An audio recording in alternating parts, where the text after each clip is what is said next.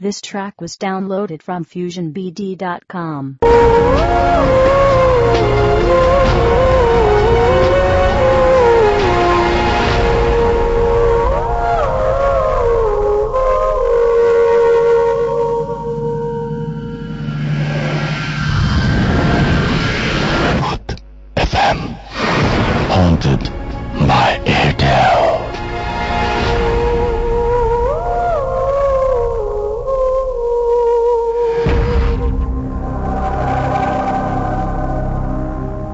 শুনছেন সবসময় রেডিও আর শুরু হয়ে গেল ভূত F M haunted by Airtel আপনাদের সবাইকে স্বাগত জানাচ্ছি, সেই সাথে জানাচ্ছি ঈদ মোবারক। ঈদের অনেক অনেক শুভেচ্ছা।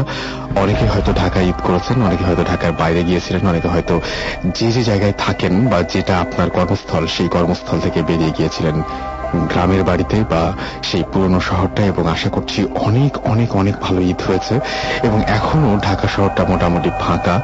আমরা আজকে কোনো গেস্ট এখানে নিয়ে আসার কোনো প্ল্যান ছিল না এবং নিয়েও আসেনি এবং ঈদের মধ্যে আমরা সেটা করতেও চাই না। তো আমরা একটু ভিন্নভাবে সাজছি, তার আগে আমরা নিয়ম কারণগুলো বলে দিই। আপনারা যদি আমাকে এস এম এস করতে চান, তাহলে এস এম এস করতে হবে। মোবাইলের মেসেজ অপশনে গিয়ে টাইপ করুন S H O U T shout space আপনার নাম স্পেস আপনার মেসেজ পাঠিয়ে দিন নাইন এইট ফোর জিরো নাম্বারে এয়ারটেল নাম্বার থেকে বা অন্য যে কোনো নাম্বার থেকে। আর আপনি যদি আজকের এই এপিসোডটি আজকের এপিসোডটি মানে ইটস ভেরি স্পেশাল তারপর যদি কেউ মিস করে ফেলেন, তাহলে আরও একবার শুনতে পারবেন। সেই জন্য আপনাকে যেটা করতে হবে এয়ারটেল এম রেডিও সাহায্য নিতে হবে। আর এয়ারটেল এম রেডিও সাহায্য আপনি কীভাবে নেবেন? আপনার এয়ারটেল নাম্বার থেকে ডায়াল করুন four zero four zero select করুন চ্যানেল টোয়েন্টি টু এবং তাহলে দেখবেন যে একের পর এক বিভিন্ন এপিসোডের অপশনগুলো আপনাকে দেওয়া হচ্ছে। এবং আপনার যে এপিসোডটি আপনি মিস করেছেন বা যে এপিসোডটি আপনি আবারও শুনতে চান, সেই এপিসোডটি চাইলেই আপনি আরও একবার শুনে ফেলতে পারবেন। আর ভূত এফএম টিউন যেটা রয়েছে, সেটা আপনি এখন কলার টিউন বা মাই টিউন হিসেবে সেট করে ফেলতে পারবেন। তার জন্য আপনাকে যেটা করতে হবে ভূত এফএম টিউন কোড মনে রাখবেন কোডের নাম্বারটা মনে রাখতে হবে। And the code number is nine two one two five এবং আপনি একটা এস এম এস পাঠানোর মাধ্যমেই এই টিউনটিকে অ্যাক্টিভেট করে ফেলতে পারেন। আপনাকে যেটা করতে হবে সেটা হচ্ছে মোবাইলের মেসেজ অপশনে গিয়ে টাইপ করুন সিটি স্পেস দিয়ে nine two one two five এবং তারপরে সেটা পাঠিয়ে দিন থ্রি ওয়ান টু থ্রি নাম্বারে যাই হোক, ঈদের প্রোগ্রাম যেহেতু, আমি চাইবই যে একটু স্পেশাল কিছু করতে। তো আমি আজকে হঠাৎ করে মানে আমি কয়েকদিন ধরে ভাবছিলাম আর কি ইনফ্যাক্ট যে কি করা যায়, ঈদের আগে থেকে ভাবছিলাম, রমজান থেকে ভাবছিলাম যে এবারে এই এই এপিসোডটা কি করা যায়? কোনো ডিফারেন্ট কিছু করব কিনা? এরকম প্ল্যান করতে করতে করতে করতে হঠাৎ করে মনে পড়ে গেল হ্যাঁ আমরা বেশ কয়েকটা ঈদ কাটিয়ে এসেছি এবং সেই ঈদের বেশ কিছু স্পেশাল স্টোরি রয়েছে বেশ কিছু ঘটনা রয়েছে, কিছু স্পেশাল মানুষ এসেছিলেন ঈদে। সেই সমস্ত মানুষের ঘটনাগুলো যদি আমরা আপনাদেরকে শোনাই আরও একবার যারা মিস করেছেন, তাদের জন্য যদি শোনাই, তাহলে আমার মনে হয় যেটা খুব ভালো হবে। মানে এটা হচ্ছে আমার পছন্দের ঘটনাগুলো। বেশ মানে যে, এবং আপনাদের পছন্দের ঘটনাগুলো, যেগুলো আপনারা বারবার বলেছেন যে অনেক বেশি ভালো হয়েছে, এবং ঈদে প্রচারিত হয়েছিল, আগেও অনেক সময় প্রচারিত হয়েছে, সেই ঘটনাগুলোই আমি আবারও প্লে করতে চাচ্ছি তো আমি প্রথমেই চলে যাব দু হাজার দশের কোরবানি ঈদে। এবং দুটো কিন্তু ভাগ রয়েছে সেই ভাগটা আমি পরে বলব। দু হাজার দশে কোরবানিতে যাচ্ছি এবং সেই কোরবানি ঈদে আমাদের আমরা আমরা একটা ঘটনা প্লে করেছিলাম এবং সেই ঘটনাটি বলেছিলেন সর্দার নিয়ামুল ইসলাম সুমন। আমরা তার ঘটনায় চলে যাচ্ছি। আমার নাম সর্দার নিয়ামুল ইসলাম আমার নিক নেম সুমন। রাইট এটা ছিল টু মাসটা ছিল ফেব্রুয়ারি পাঁচ তারিখ আমার মা মারা যান। ওকে। সাত তারিখের ঘটনা। আমি মাগরিবের নামাজ পড়ে কবরখানে আমার মায়ের কবর জিয়ারত করতে গিয়েছি। সবাই বলে ওই সময়টায় কবরখানায় যাওয়াটা ঠিক না কারণ ওই সময়টা ফাঁকা থাকে চারিদিক। আর সময়টা ফেব্রুয়ারি যেহেতু সন্ধ্যার বেশ আগেই হয়ে গিয়েছিল। আমাদের এটা ছিল আমাদের আমার হোম ডিস্ট্রিক্ট খুলনাতে। আমাদের মহল্লা একটা বড় কবরখানা আছে। আচ্ছা। কবরখানাটা বেশ বড়। কবরখানাটার মধ্যে দুটো তিনটে আছে মেইন লেন আর কিছু আছে সাব লেন যেগুলো দিয়ে একেবারে কবরের কাছে পর্যন্ত গিয়ে কবর জিয়ারত করা যায়। আমার মায়ের কবরটা বেশ ভেতরে একেবারে পশ্চিম কোনার দিকে। হুম। তো আমি নামাজ শেষ করে ওখানে গিয়েছি জিয়ারতের জন্য। কেউ নেই। অন্ধকার ফাঁকা চারিদিক। কবরখানার ভেতরে কিছু আলো টিম টিম করে জ্বলছে। জিয়ারত শেষ করে আমি ফিরে আসছি। ওকে। ফিরে আসছি মায়ের স্মৃতি নিয়ে। হঠাৎ কান্নার শব্দ। আমি যত এগোচ্ছি কান্নার শব্দটা যেন ততই আমার কাছে চলে আসছে। আমি অবাক হচ্ছি এই জন্যে কান্নাটা মেয়ের মেয়ের কান্না। কবরখানায় মেয়ে এই সময় কেন কাঁদবে? আমি আমি বুঝতে উঠতে পারছি না। আমি যত এগোচ্ছি কান্নার শব্দটা ততই প্রখর হচ্ছে যেন আমার কানের কাছে আসছে। আমি ভয় পাচ্ছি। কিন্তু থেমে থাকিনি। ভাবলাম হয়তো আমার কানে শোনার ভুল। আমাকে দ্রুত পেরিয়ে যেতে হবে এই পথটুকু। আমি আরও জোরে আরও জোরে হাঁটছি আরও দ্রুত হাঁটছি কিন্তু শব্দ যেন ততই আমার কায়ের কাছে আসছে। হঠাৎ মনে হলো শব্দটা আমার থেকে খুব বেশি দূরে নয়। এই সাত আট হাত হবে? আচ্ছা। তাকিয়ে দেখি একটা কবর তার চারিদিকে যে বাঁশ দিয়ে ঘেরা থাকে সেই ঘেরাটা দাঁড়িয়ে একটা মেয়ে। কিন্তু তার পরনে কোনো মানে ভালো পোশাক আশাক নেই পাগলের মতো তার গায়ের পোশাক। তার চুল উস্কো খুস্কো। আচ্ছা। যেন অনেক দিন চুল আছড়ায়নি গায়ে ময়লা কাঁদছে। আমি ভাবলাম হয়তো আমার দেখার ভুল কিংবা মনের ভয়। আমি দ্রুত হাঁটা শুরু করলাম। আরও দ্রুত আরও দ্রুত। এক পর্যায়ে গিয়ে মনে হলো আমি দৌড়াচ্ছি। দৌড়াতে দৌড়াতে একবার পেছনে তাকাই একবার সামনে একবার পেছনে একবার সামনে। এই করতে করতে হঠাৎ গিয়ে ঘাই খেলাম একটা এক লোকের সাথে। হুম হুম। লোকটার পরনে সাদা আলখেল্লা মাথায় টুপি মুখে দাড়ি। আমি ভাবলাম কবরখানা যারা কবর খোঁড়ে তারা ওই কবরখানার মধ্যেই থাকে তাদেরই মধ্যে কেউ একজন হবে হয়তো। আমি যখন তার সাথে গুঁতো খেলাম সে বলল কি ব্যাপার? আপনি এভাবে হাঁটছেন কেন? আমি বললাম যে না ওই যে একটা শব্দ শুনতে পাচ্ছেন না কান্নার। সে বলল কই? বললাম ওই যে পেছনে। সে বলে না তো? বললাম না না ওই যে ওখানে কাঁদছে তো একটা মেয়েকে দেখলাম। সে বলল কই চলেন তো দেখি। আমি তাকে নিয়ে রওনা হলাম।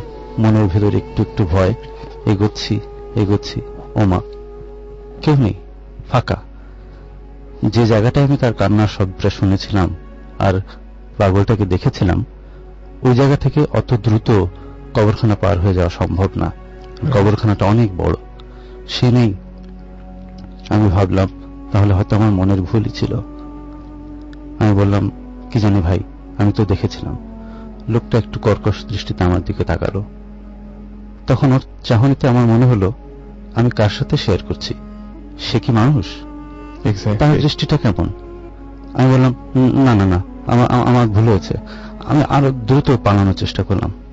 ওমা পাঁচ ছ হাত সামনে এগোতে পিছনে তাকে দিকে সেও নেই। সে গেল কোথায়? আমি দ্রুত এসে মসজিদের উপর আশ্রয় পড়লাম। আমার গা দিয়ে ঘাম ছুটছে। আমি ভয়ে কাঁপছি। মসজিদে একজনকে পাশে পেলাম। তাকে বললাম সে বলল না না এটা কিছু না এরকম হয় আপনি চলে যান। আমি রাস্তায় বেরিয়ে একটা রিক্সা ডেকে বাড়িতে চলে আসলাম। ওকে আমার যেটা মনে হয় যে মানে প্রথম যে ব্যক্তি আপনার কি মনে হয়? মানে সেই ব্যক্তি কি আসলে মানুষ ছিল বলে আপনার পরে মনে হয়েছে? মানে ভুল হতে আসলে আমি ভূত খুব একটা বিশ্বাস করি না। কিন্তু ওই ঘটনাটার পর আমার সত্যি অবাক লেগেছে যে আসলে কি এটা মানুষ ছিল? না মানুষের আকৃতি ধারণ করে কেউ। এক্স্যাক্টলি আমার তো মনে আমার যেটা মনে হচ্ছে সেটা হচ্ছে যে ওই মহিলাই তো আবার এইভাবে আপনার সামনে এসে এরকম ভাবে দাঁড়াতে আসতে পারে। সেজন্য আমি পরে ওই লোকটার চাহনি দেখে ভয় পেয়েছি। রাইট এবং অস্বাভাবিক ছিল নিশ্চয়ই চাহনিটা কিছুটা। হ্যাঁ বেশ রাগ ক্রোধের একটা দৃষ্টি আমি তার মধ্যে দেখেছি। মানে বেশ সে রেগে গেছে আপনার আচরণের কারণে রাইট ওকে সাকিব ভাই। দিস ইজ ভেরি ইন্টারেস্টিং মানে আসলে এসব ব্যাপারে তো আমরা অনেক কম জানি। মানে নিজের কয়েকজনের এক্সপিরিয়েন্সেস এবং যা শুনে আসছি। এটা খুবই ইন্টারেস্ট মানে ডেফিনেটলি অনেক ভয়ের একটা এক্সপিরিয়েন্স মানে রিয়াকে আমি ভিজিবিলি নড়ে উঠতে দেখলাম গল্প শুনতে শুনতে।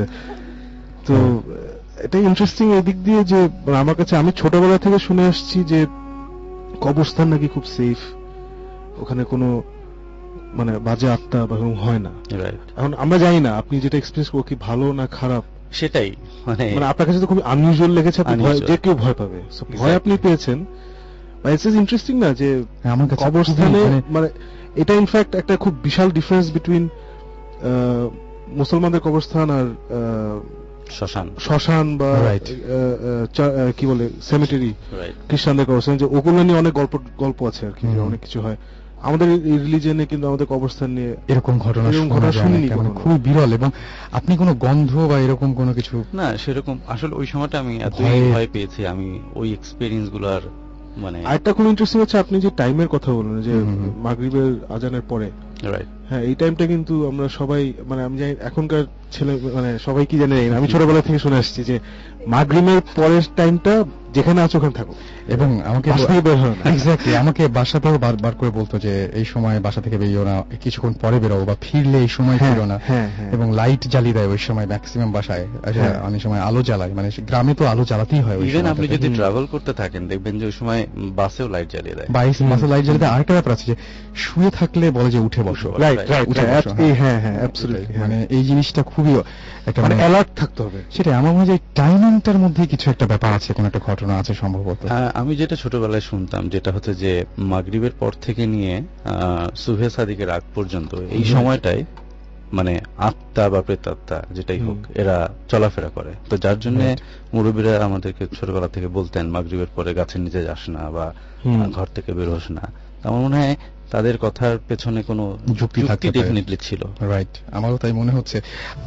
যেখানেই যাবেন সেখানেই পাবেন। রেডিও এইটি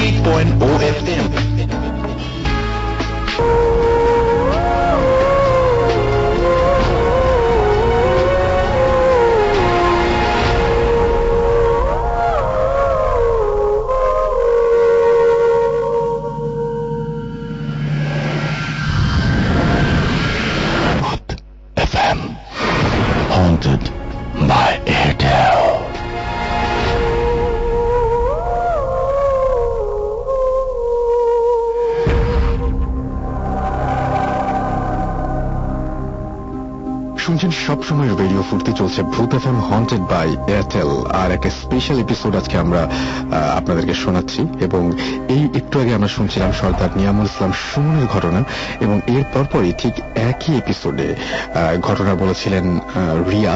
আমরা এখন রিয়ার ঘটনায় যাব। হ্যাঁ রিয়াকে আজকে আমরা নিয়ে এসেছি বিকজ রিয়া যে বাসায় থাকে ওই বাসার মানে বিভিন্ন কাণ্ড ঘটে। ওকে যেগুলো রিয়া খুব ইউজ টু যখন হয় খুব ভয় পায় পরদিন সকালে উঠে না আমারই তো বাসা। আচ্ছা।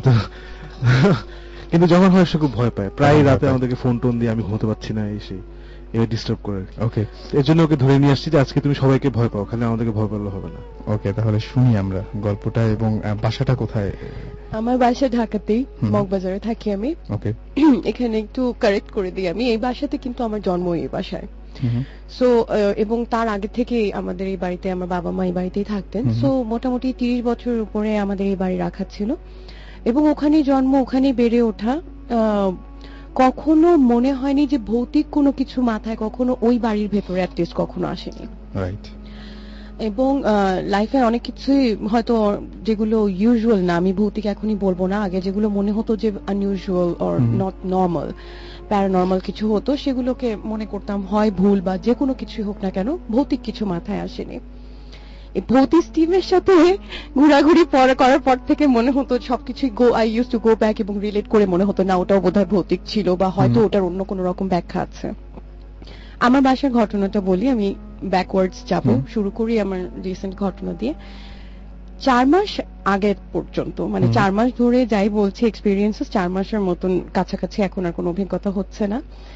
চার মাস আগে থেকে নিয়ে ছ মাস পর্যন্ত বা প্রায় এক বছর পর্যন্ত ফিলিংটা শুরু হয়েছিল আহ, আমার বাসা এমনিতে মোটামুটি পুরনো ধরনের ফ্ল্যাট বাসা অ্যাপার্টমেন্ট না আবার ইন্ডিভিজুয়াল বাড়িও না। তো ওই বাসায় তিনটা বেডরুম আছে তার মধ্যে দুটো বেডরুমে আমার চলাচল বেশি। মাঝখানের একটা বেডরুম যেটা আমার বেডরুম না আর একটা বেডরুম। ওই বেডরুমে হঠাৎ করে আমার মনে হওয়া শুরু করল এক সময় যে এখানে কিছু একটা এক্সিস্টেন্ট এবং পুরো রুমের মধ্যে একটা স্পেসিফিক স্পটেই আমার মনে হতো যে কেউ দাঁড়িয়ে আছে। আচ্ছা। এবং এটা সব সময় মনে হতো না। রাতেই যে মনে হতো তাও না। হয়তো অকেশনালি কখনো রাত্রে মনে হতো যে এক্স্যাক্টলি এই জায়গাটাতে। এবং এটাও দেখা যেত খুব ক্ষণস্থায়ী একটা ফিলিং হতো।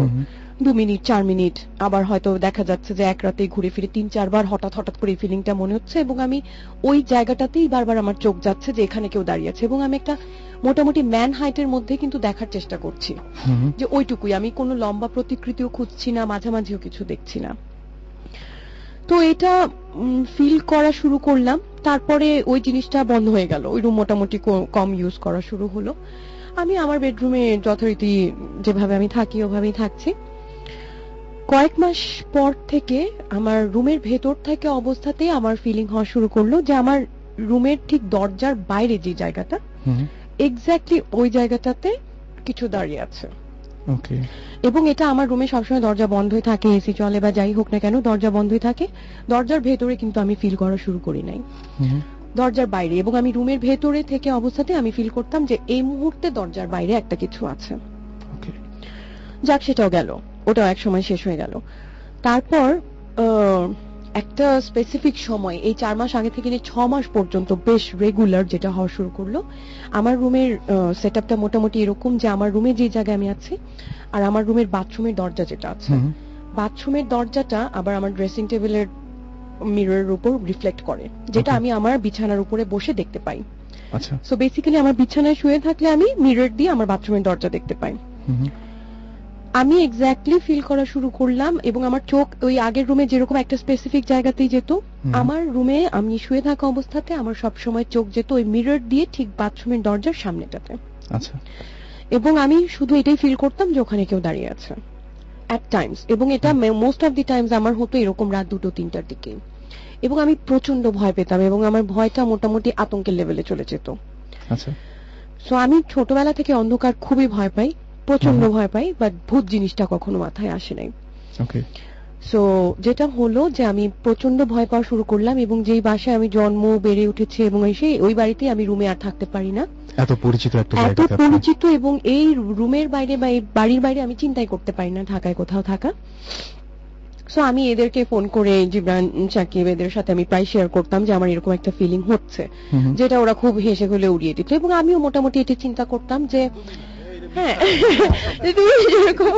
আমি না বাট আমার যেটা মনে হতো আমি দুভাবে চিন্তা করতাম এক হচ্ছে যেটা কখনো ফিলিং হয় না এটা হঠাৎ করে হচ্ছে আমি জানি না যে ভৌতিক জিনিসগুলো শুরু করার জন্য বাট আজকে আমি বলতে পারি যে ভৌতিস্টের প্ল্যান শুরু হওয়ার অনেক আগের থেকে কিন্তু আমার ওই যে মাঝখানে রুমের যে ফুল ফিলিংটা তখন জিবরান সাকিবদের ভৌতিকের ভৌতিস্টের কোনো প্ল্যানই ছিল না।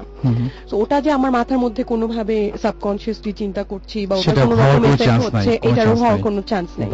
এটা আমি এখন চিন্তা করি। যাই হোক তারপরে একদিন হঠাৎ করে আমার রুমেই একদম লাইট জ্বলছে মাঝরাতের সময় এবং আমি ল্যাপটপে ইন্টারনেটে আমি মোটামুটি ব্রাউজ করছি জাগা এবং আমি আধা শোয়া অবস্থায়। হঠাৎ করে আমি আমার রুমের দেয়ালে দেখছি। এরকম ওই সুমন ভাইরা যে গল্পটা করেছে ম্যাচ বক্সের শেডটা। বাট আমার যেটা দেখা ছিল সেটা হচ্ছে একটা বেশ লম্বা রিবন টাইপের বাট চড়াটা হবে একটা ম্যাচ সাইজেরই ম্যাচ বক্স সাইজের চড়া আচ্ছা। আমি হঠাৎ করে দেখলাম যে আমার ঠিক লাইটের নিচে এবং এসি চলছে কোনো ফ্যানও নাই কোনো কিছু মুভ করছে না আমার রুমে ওই ঠিক লাইটের নিচে যে ওয়ালটা ওই ওয়ালে বিশাল এরকম একটা চড়া দাগের মতন সোয়ার্লিং করে। তারপরে আবার রুমের অন্যান্য দেয়ালগুলোর দিকেও ছুটে গেল This track was downloaded from FusionBD.com. এবং. এটা লাইক কয়েক সেকেন্ডের ব্যাপার তো আমি খুব ভয় পেলাম তারপরেও আমি চিন্তা করছি হ্যাঁ ভয় পাচ্ছি বাট আমি চিন্তা করছি দেখার ভুল অনেক রাত জেগে আছি এরকম মানে পারে। প্রথম চিন্তাটা এরকমই হ্যাঁ তো আমি যেটা বলছিলাম যে আমি শোয়া শুয়ে থাকা অবস্থাতে আমার ড্রেসিং টেবিলটা দেখা যায় আমার ড্রেসিং টেবিলের উপরে আবার একটা কাপড় রাতে যেহেতু চেঞ্জ করেছিলাম কাপড়গুলো এলোমেলো ভাবেই রাখা ছিল। বাট লাইট জ্বলছে। তো আমি শুয়ে থাকা অবস্থাতেই ফোনে আমার মনে পড়ছে যে আমি ফোনেও কথা বলছি আমার এক। ফ্রেন্ডের সাথে। কথা বলতে বলতে আমার হঠাৎ করে ওই কাপড়ের উপরে চোখ গেছে। আমি হঠাৎ করে দেখছি আমার মনে হচ্ছে যে কাপড়টা নড়ছে। এবং নড়ছে কীভাবে? আমরা কাপড় ধোয়ার সময় অনেক সময় দু হাতের মধ্যে কাপড় নিয়ে যেভাবে কচলাই কাপড়টা ওভাবে নড়ছে। তো ফরেন ইনস্ট্যান্স আমি ফার্স্টে চিন্তা করলাম যে আমি ভুল দেখেছি। আমি ওটা ভুলে গেলাম আমি আমার ফ্রেন্ডের সাথে কথা বলছি। তারপরে যেহেতু এটা ব্যাক অফ মাই মাইন্ড ছিল আমি আবার আমার চোখ গেছে and I see it moving again okay তারপরে আমি চিন্তা করছি যে না আমি আমার ফ্রেন্ডের সাথে ফোনে কথা বলতে বলতেই আমি আবার ওকে এটাও বলছি যে কেন আমি নড়তে দেখছি একটা জিনিস? ও বলছে কি? আমি বলছি না কাপড় আচ্ছা মোস্ট প্রবলি এটা আমি জানি না কি। আপনি বলছেন যে ঘরে ফ্যান চলছিল না এসি চলছিল ফ্যান চলছিল না এসি চলছে এবং ওটা একটা কাপড় আমার সালোয়ার কামিজ যেরকম ওরকম রাখা। তো আমি চিন্তা আচ্ছা কিছু হয়তো গেছে এখন ওটা ইঁদুরই হোক বা কিছুই হোক বাসায় কেন ওটা এখন মাথায় আসছে? ফার্স্ট থিং এটাই আমার মাথায় আসছে। আমি গিয়ে ওখানে উঠে গিয়ে আমার। ফ্রেন্ডের সাথে কথা বলতে বলতে কাপড়টা এভাবে নেড়ে আমি দেখার চেষ্টা করলাম যে নিচে কিছু আছে কিনা। ছিল না দেখলাম যে কিছু নাই। আমি আবারও কথা বলতে বলতে চিন্তা করছি যে না আমি ভুল দেখেছি। দেখে এসে এটা যেহেতু সেকেন্ড টাইম ছিল আমি ফেরত এসে আবার আমার রুমে আমার বেডে বসেছি ঠিকই বাট এইবার আমি কনসিয়াসলি ওই কাপড়ের দিকে তাকিয়ে আছি এবং ফোনে কথা বলছি। যে আমি দুবার দেখেছি এবার আমি কনসিয়াসলি দেখছি। থার্ড টাইম আমি যখন দেখলাম যে নো ইটস মুভিং এগেন। তখন আমি প্রচণ্ড ভয় পেলাম যে না এটা আমার দেখার ভুল না আমি পুরোপুরি জাগা এবং আমি কনসিয়াস মাইন্ডে আছি। আমি এত ভয় পেয়েছি আমি দৌড়ে গিয়ে আমার রুমের দরজাটা খুলে আমি বেরো হতে পারছি না আমি কাপড়টার দিকে স্থির তাকিয়ে আছি এবং চিৎকার করে আমার কাজের মেয়েকে ডাকছি। আচ্ছা। তো কাজের মেয়ে ঘুম থেকে উঠে এসে মানে কি হয়েছে আপু কি ব্যাপার এসে আমি বলছি তাড়াতাড়ি ওইদিকে গিয়ে দেখো এই কাপড়টা কেন নড়ছে? তো আমার সামনে ওখানে গিয়ে আবার কাপড় নাড়ছে। আমি কিন্তু তখন অলরেডি জানি যে কাপড়ের নিচে কিছু নাই বিকজ সেকেন্ড টাইম আমি চিন্তা দেখে রেখেছিলাম। এবং আমার কাজে মেয়ে নর্মালি কিছুই খুঁজে পেল না। সো বলছে কিছুই না আপু আপনি ভুল দেখেছেন ও তো ঘুম থেকে উঠে এসে এরকম বলতো ও চলে গেল and I was extremely scared খুবই রকম আমি আতঙ্কিত একদম। পরের দিন জিব্রানদের সাথে শেয়ার করলাম। না এটা মানে তারা কোনো ভালো মন্দ উত্তরই দিল না তারা জাস্ট শুনে স্টোরি টেলিং এর মতন ওরা শুনেই বন্ধ হয়ে গেল। চাপা। কারণ আমি বলি এটা সত্যি বিকজ ওরা যেহেতু কোনো পজিটিভ উত্তরও দিচ্ছে না এবং কোনো মানাও করছে না। So আমি আমি নর্মালি আমি চোখে একটা অবিশ্বাসও দেখতে পাচ্ছি বা বিশ্বাসও আই এম নট শিওর। তো আমি ওই জিনিসগুলোকে ইগনোর করাই বেশি পছন্দ করি। লাস্ট যেটা হলো এই এপ্রিলে আমি বলব পয়লা বৈশাখের ঠিক দুদিন বা তিন দিন পরেই আমার আরও একটা ফ্রেন্ড বাসায় এরকম তিনটার মতনই বাজে এটাতেই বলি হ্যাঁ? জিব্রানো আমার বাসায় আমরা সবাই মানে তিন ঠিক তিনটা বা পৌনে তিনটার মতন বাজে এবং এপ্রিলের সময় কোনো বৃষ্টি নাই কোনো বাতাস নাই কিচ্ছু নাই। আমরা আমার রুমে লাইট টাইট জ্বালিয়ে আমরা সবাই গোল হয়ে বসে গল্প করছি। আমার আরেকটা ফ্রেন্ড যে ও মেঝেতে বসা জিব্রান বেডে বসা আর আমি ওই ড্রেসিং টেবিলের সামনে দাঁড়ানো। আর আমার রুমের দরজাটা হাফ খোলা ছিল।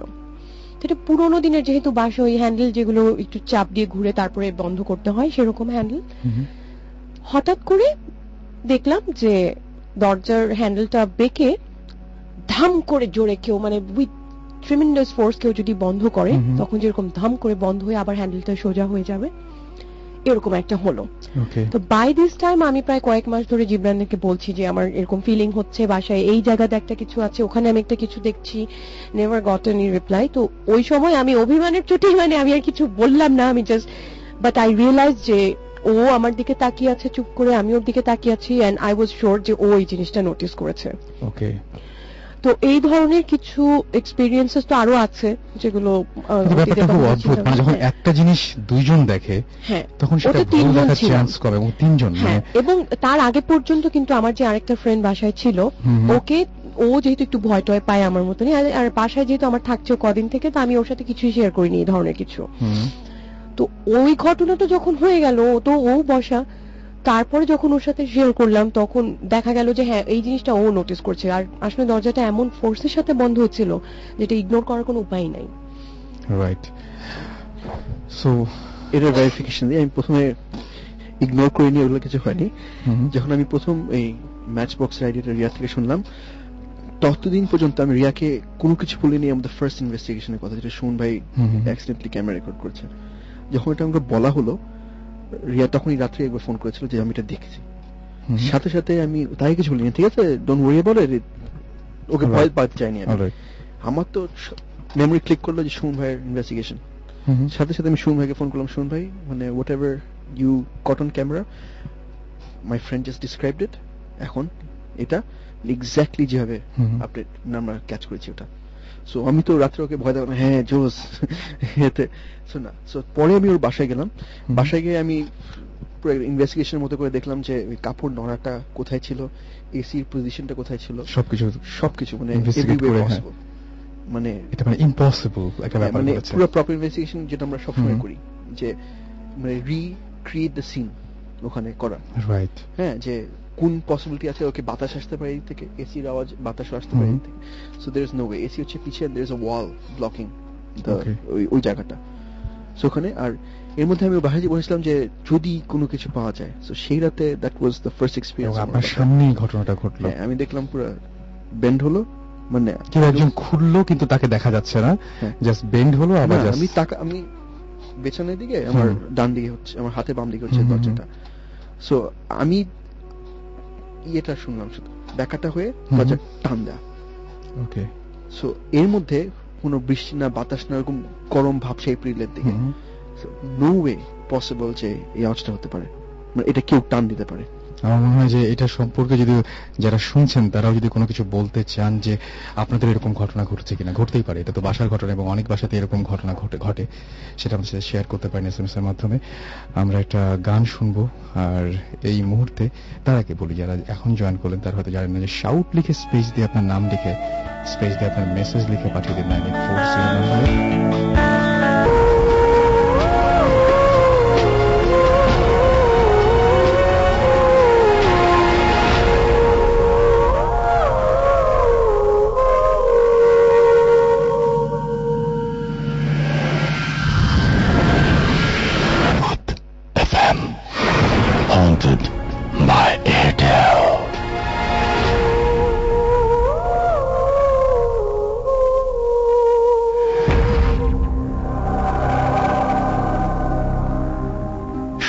সবসময় রেডিও ফুর্তি চলছে ভূত F M haunted by Airtel আর এইবার আমরা চলে যাচ্ছি সাগরের ঘটনায়।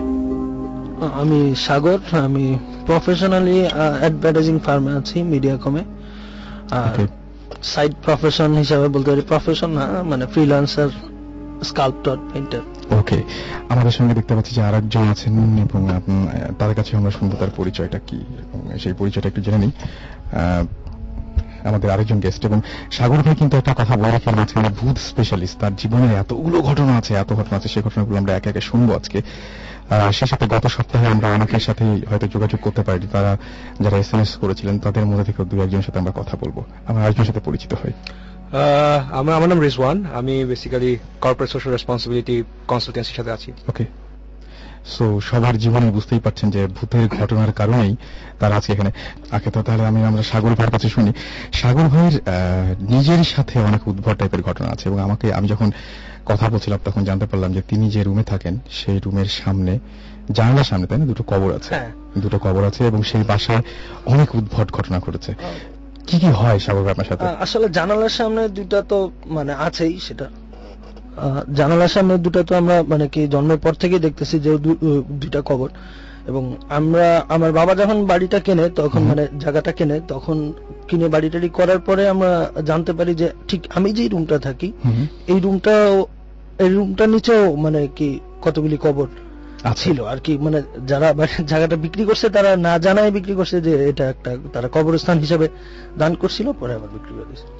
ওকে আচ্ছা এখন কি দিয়ে শুরু করব মানে আপনার সাথে যে উদ্ভট টাইপের কিছু অস্বাভাবিক ঘটনাগুলো ঘটতো ছোটবেলা থেকে সেগুলো একটু শুনি। আচ্ছা ছোটবেলা থেকে যেটা ঘরে যেটা ঘটে সেটা যেমন যেটাকে আমরা কালচারালি সবাই বলে যে মানে কোলোকাল ল্যাঙ্গুয়েজে যেটা বলে যে বোবায় ধরা। এইটা মানে কি আমার জন্য একটা ইয়া টাইপের মানে ভয়াবহ এক্সপিরিয়েন্স মানে আমার বয়সন্ধিকাল থেকে শুরু করে এই সাতাশ আঠাশ বয়স পর্যন্ত। মানে রেগুলার রাতে রেগুলার রাতে আমি মানে ঘুমালে রেগুলার রাতে এটা হইতো ওকে মানে এটা হতে হতে তারপরে একদিন কোন কোন একদিনের এক্সপিরিয়েন্স এমন যে হয়তো আমি ঘুমের মধ্যে না কিসের মধ্যে যাই না ঘুম থেকে জেগে দেখি আমি বিছানা থেকে ছয় ইঞ্চি উপরে। ওকে এবং তখন চিৎকার করে উঠলে তাড়াতাড়ি হয় ম্যাক্সিমাম দিনে যেটা হয়তো আম্মা দৌড়ে আসতো আম্মা দৌড়ে আসলে কেউ আসলে তারপর। আবার ঘুমাতাম আবার আবার। এবং একই ঘটনা মানে কি? সেই ঘটনাটা হচ্ছে যে আমি দুইটা ক্যারেক্টার স্বপ্ন দেখতাম। একটা হচ্ছে একটা বৃদ্ধা মহিলা। আচ্ছা।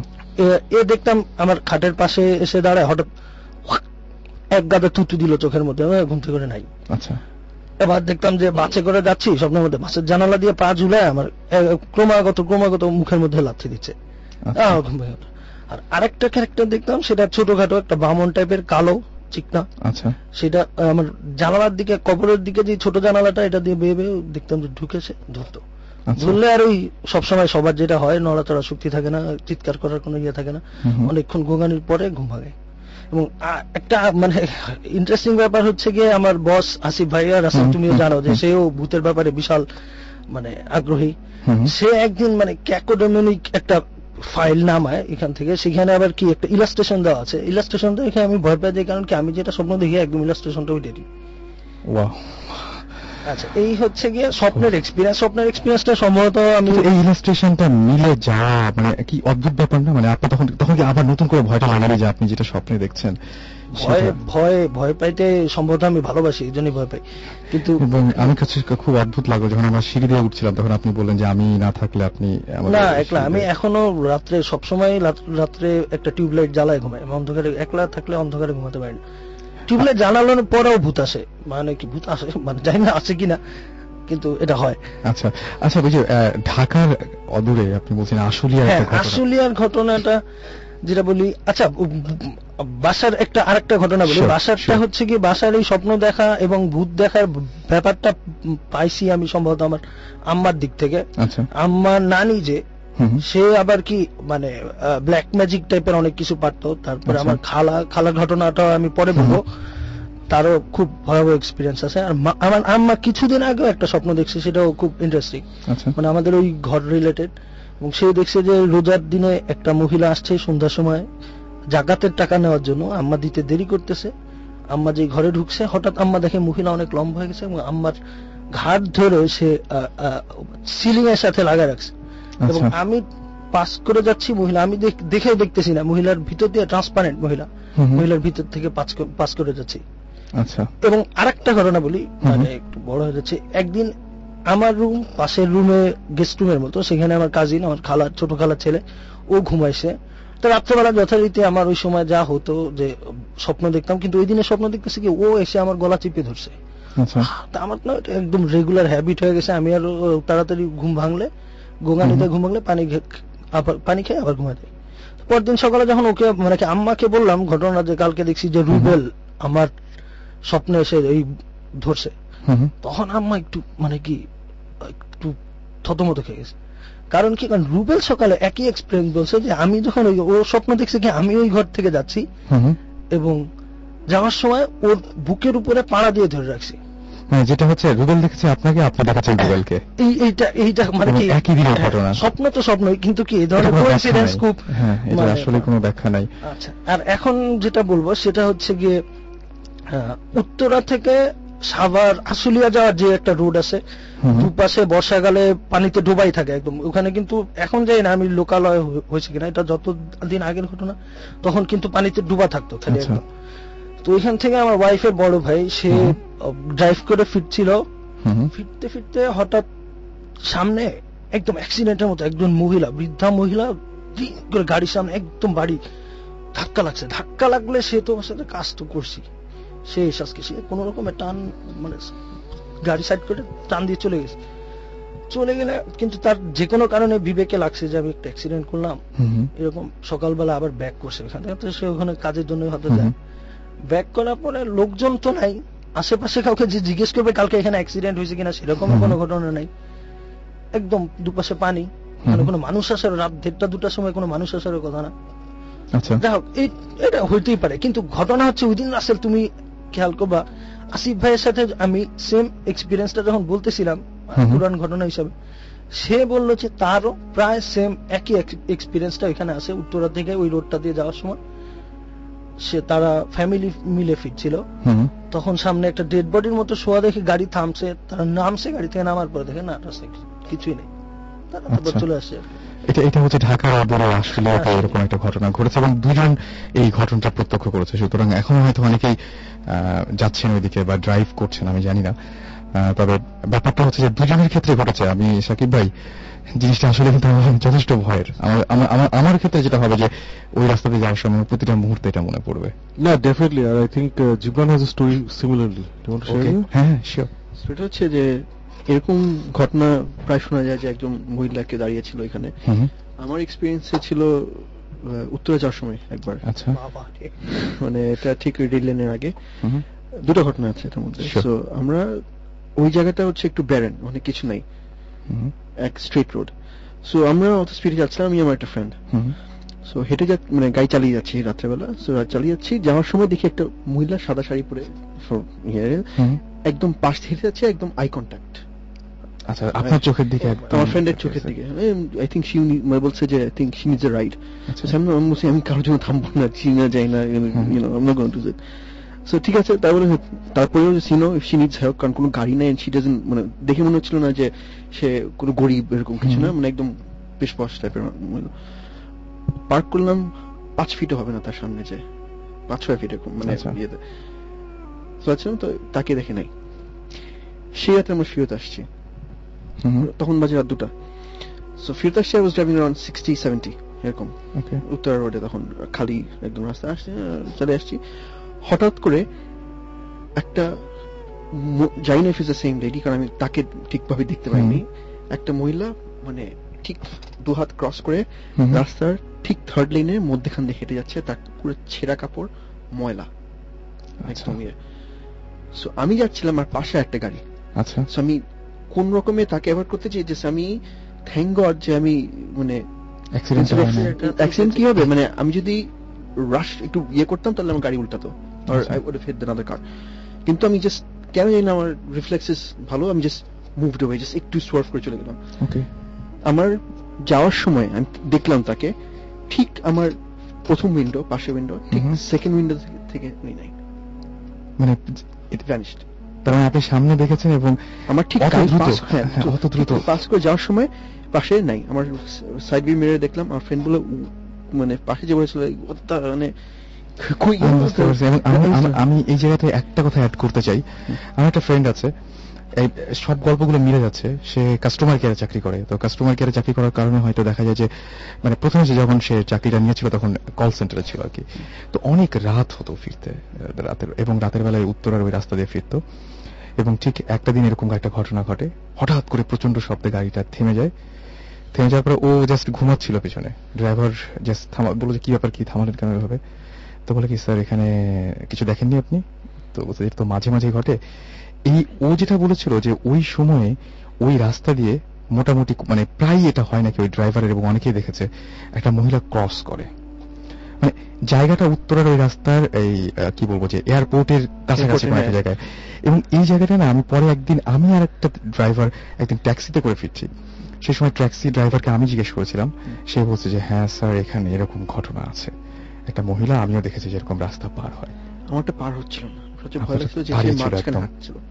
বুঝতে পারছি। দিস ওয়াজ নট একটা আমার ভাইয়ের সাথে হলো মানে সে অলমোস্ট মানে died in an accident Khulna থেকে আসার সময় একই। আচ্ছা। সো চালিয়ে আসছে গাড়ি। আস্তে আস্তে হঠাৎ দেখে যে দূর থেকে একটা মহিলা ঠিক রাস্তার মাঝখানে হাইওয়েতে ওকে দাঁড়ানো সে নড়ছে না। So driver was going very fast right so করতে যে সে আমার ভাই পিছের সিটে বসা সো। তাকে দেখ- দেখছে সামনে মধ্যখানে কে যেটা। সো আস্তে আস্তে আস্তে আস্তে ড্রাইভার না পেরে মানে অ্যাভয়েড করার জন্য পুরো গাড়িটা ঘোরা দিল। আচ্ছা। স্পিডে ঘোরাতে গাড়িটা পুরো উল্টে যায় কয়েকবার।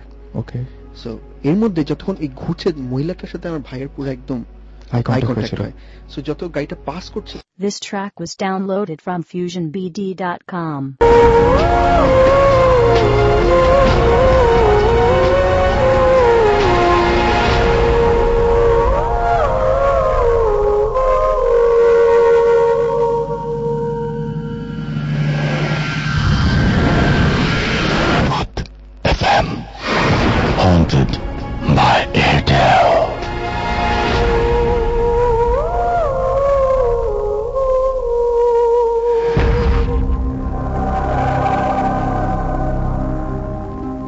শুনছেন সবসময় রেডিও ফুর্তি, আর চলছে এফএম হন্টেড বাই এয়ারটেল অসংখ্য এস এম এস পাচ্ছি আপনাদের কাছ থেকে। আপনার এস এর মাধ্যমে জানিয়ে দিচ্ছেন, এবং অনেকেরই এরকম মানে বলারই আছে যে আজকে অনেকেই চান নতুন এপিসোড অনেকে আবার এটা ভালো লাগছে। আমি সবসময় মানে দোটানায় পড়ে যাই আর কি। কেউ বলেন যে পুরোনো ঘটনাগুলো শুনতে চাই। আরও একবার, কোন ঘটনাগুলো মানে অনেক আগে যেগুলো হয়েছিল সেগুলো শুনতে চান। সেগুলো এয়ারটেলের মাধ্যমে আপনারা শুনে ফেলতে পারেন কিন্তু আপনাকে যেটা করতে হবে এয়ারটেল এম রেডিওর সাহায্য নিতে হবে এবং আপনার এয়ারটেল নাম্বার থেকে ডায়াল করুন four zero four zero select করুন চ্যানেল টোয়েন্টি টু এবং তাহলে দেখবেন যে একের পর এক বিভিন্ন এপিসোডের অপশনগুলো আপনাকে দেওয়া হচ্ছে। আপনি যে এপিসোডটি মিস করেছেন সেই এপিসোডটি বা যে এপিসোডটি আবারও শুনতে চান সেই এপিসোডটি আপনি শুনতে পারেন। আর আজকে আমার স্পেশাল এপিসোডগুলো আমি আজকে আপনাদেরকে শোনাচ্ছি প্লে করছি। সো আমার মনে হয় যে আপনাদের ভালোই লাগছে। অ্যান্ড ভূত এফ এম টিউন আপনি চাইলেই হ্যাঁ, আপনার কলার টিউন বা মাই টিউন হিসেবে সেট করে ফেলতে পারেন। অ্যান্ড ভূত F M tune code is nine two one two five and you can activate it by sending S M S type C T space nine two one two five and send it to three one two three যাই হোক, আমরা special ঘটনা শোনাচ্ছিলাম এবং আমাদের কাছে এখনও বেশ কিছু স্পেশাল ঘটনা রয়েছে। দু সালে আমরা প্ল্যান করেছিলাম যে এই এপিসোডটি আমরা পুরোপুরি সাজাবো বিভিন্ন সেলিব্রিটিদের এক্সপিরিয়েন্সে ও মাই গড সেলিব্রিটিদের পাওয়া যে কি কঠিন। তারা ঈদের সময় আরও বেশি ব্যস্ত থাকেন। তারপর আমরা সেটা মানে কি বলব যে, তারপর তাদেরকে এনেছিলাম এবং তারাও আসতে মানে এসেছিলেন এবং তারাও মানে এসেছিলেন। এই জন্য আরও একবার ধন্যবাদ জানাই এবং আমার আসছে কি ভালো লাগছে, যে তাদেরকে আবারও আনতে হচ্ছে না এই হৃদয়ের ঘটনাগুলো আমি আপনাদের শোনাতে পারছি, কারণ এটা রেকর্ড করা। রাইট তো আমার কাছে প্রথম দু সালে ঈদ হয়েছিল তিরিশ আগস্ট রোজার ঈদ, এবং আমি একটু কিন্তু কোরবানি ঈদ শুনিয়েছি। এখন রমজান ঈদ এবং দু সালে রমজান ঈদ টার্গেট করেছি। রমজানের ঈদটা হয়েছিল হচ্ছে তিরিশ আগস্ট দু এবং সেখানে আমাদের অতিথি হিসেবে উপস্থিত ছিলেন মুস্তফা সরওয়ার ফারুকি। আমরা চলে যাব মুস্তফা সরওয়ার ফারুকির ঘটনায়। আর এই মুহূর্তে আমার সামনে যিনি উপস্থিত আছেন, তার প্রত্যেকটা কাজ প্রত্যেকটা কাজ তো আমার ভালো লাগেই সেই সাথে সবচেয়ে বেশি ভালো লাগে যতটুকু মিশেছি মানুষ হিসেবে তিনি অসাধারণ একজন মানুষ। মানুষ না তো ভূত। ওকে সো আমার সঙ্গে রয়েছেন মোস্তফা সরোয়ার ফারুকি ভাই এবং আমাদের সবার প্রিয় ফারুকি ভাই। ফারুকি ভাই। না সাক্ষাৎ ভূত। আমি তো ভাবছি আজকে আপনি বললেন যে আমাদের সঙ্গে একজন বিশেষ অতিথি আছেন আচ্ছা। সেই অতিথির নাম হচ্ছে ভূত। আজকে সরাসরি ভূত এসে হাজির। সরাসরি ভূত এসে হাজির একদম। আহ, আমার কাছে যেটা মনে হয় যে আমি কয়েকটা কোশ্চেন আগে করি সেটা হচ্ছে আচ্ছা সবাইকে তো আগে আগে ঈদ মুবারক জানাবেন ঈদ মুবারক। ওকে ভূতদের পক্ষ থেকে। ভূতদের পক্ষ থেকে।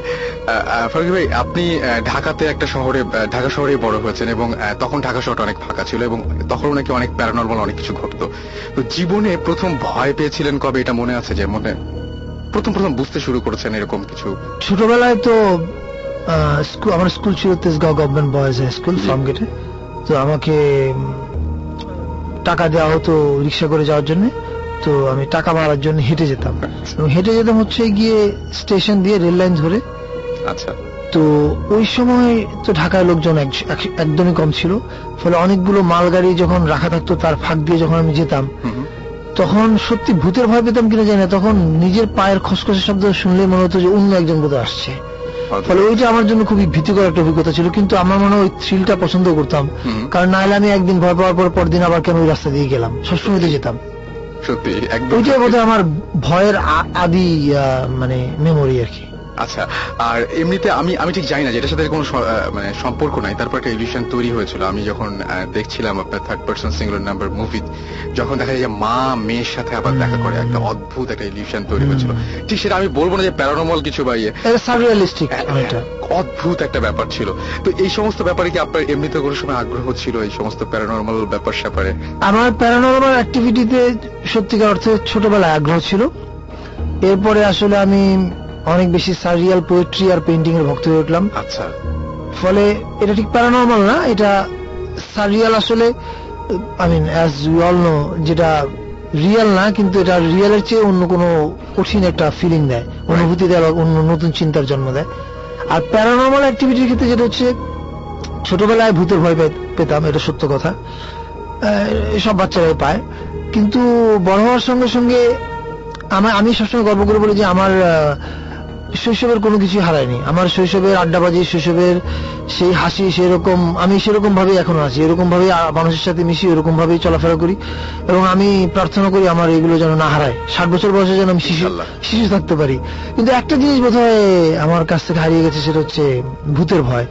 এখন এটা কেন হয়েছে? আমি আস্তে আস্তে আমি আস্তে আস্তে ভাবছিলাম আচ্ছা রাস্তা তো নিশ্চয়ই আমার জিজ্ঞেস করবে যে ভূতের ভয় এখন কেমন পান কিনা? তখন আমি কি বলব? এখন তো আমি ভূতের ভয় পাই না তো বানায় বানাতে মিথ্যে কথা বলব না যে আমি ভূতের ভয় পাই। তাহলে আমাকে সত্য তাহলে আমি কেন পাই না? এটা খুঁজতে চেষ্টা করলাম। খুঁজতে গিয়ে আমি দেখলাম যে এর প্রধান একটা কারণ বোধ হয় এখন আমি ভূতের ভয় পাই না তবে একাকিত্বের ভয় পাই। মানে আমি একা কোনো রুমে থাকতে পারি না। এমনকি আমি বাথরুমে একা যেতে পারি না। আমার ভীষণ ভয় লাগে। তো বাথরুমে তো আর কাউকে নিয়ে যাওয়া যায় না যে কারণে আমি করি বিদেশে গেলে। আমার হোটেলের মেইন ডোরটা খোলা রাখি এবং আমার বাসাতেও আমি বাথরুমের দরজা কখনো বন্ধ করতে পারি না। আচ্ছা। কোথাও যদি দরজা বন্ধ করি তাহলে আমার মনে হয় যে আমি ভীষণ ভয় পাই। তো এর কারণ একটাই বোধ হয় যে একা যখন থাকি তখন বোধ হয় আমি আবিষ্কার করতে পারি যে আমি নিজে একজন ভূত। তখন তো আমার নিজের নিজের ভয় পাওয়া ছাড়া কোনো উপায় নাই। এইটা একটা কারণ হতে পারে মানে ভূতের ভয় এখন নিজের উপরে আসর করেছে। আচ্ছা এমনিতে আমরা শুনি যে এরকম যারা এমনি হরর ফিল্ম বানান তাদের একটা কথা বা যারা শুনেছি আমরা এরকম যে হরর মুভিতে নাকি যতক্ষণ পর্যন্ত ভূতটা না দেখা যায় ততক্ষণ পর্যন্ত হচ্ছে কিছু একটা ঘটছে কিছু একটা আছে ততক্ষণই ভয়টা থাকে। ভয়টা থাকে। হ্যাঁ ভূত ভূত দেখলে কিন্তু আর ভয় নেই। সেটাই। আপনার কথা শুনে আমার তাই মনে হলো যে দেখলে আর হয়তো ভূত দেখলে শেষ। ভূত দেখলে ভূতের ভয়টা ধ্বংস হয়ে যাবে। মানে প্রেমে পড়লে যেমন প্রেমে পড়ার উত্তেজনা শেষ হয়ে যায় হ্যাঁ। ভূত দেখলে কিন্তু ওটা শেষ। আচ্ছা এমনিতে বাসায় কখনো শুনেন নাই ভূতের কোনো ঘটনা বা এরকম ছোটবেলায় আমার ভূতের গল্প পরীর গল্প জিনের গল্প শুনতে শুনতে আসলে সময় কেটেছে এটা সত্য আচ্ছা। কথা।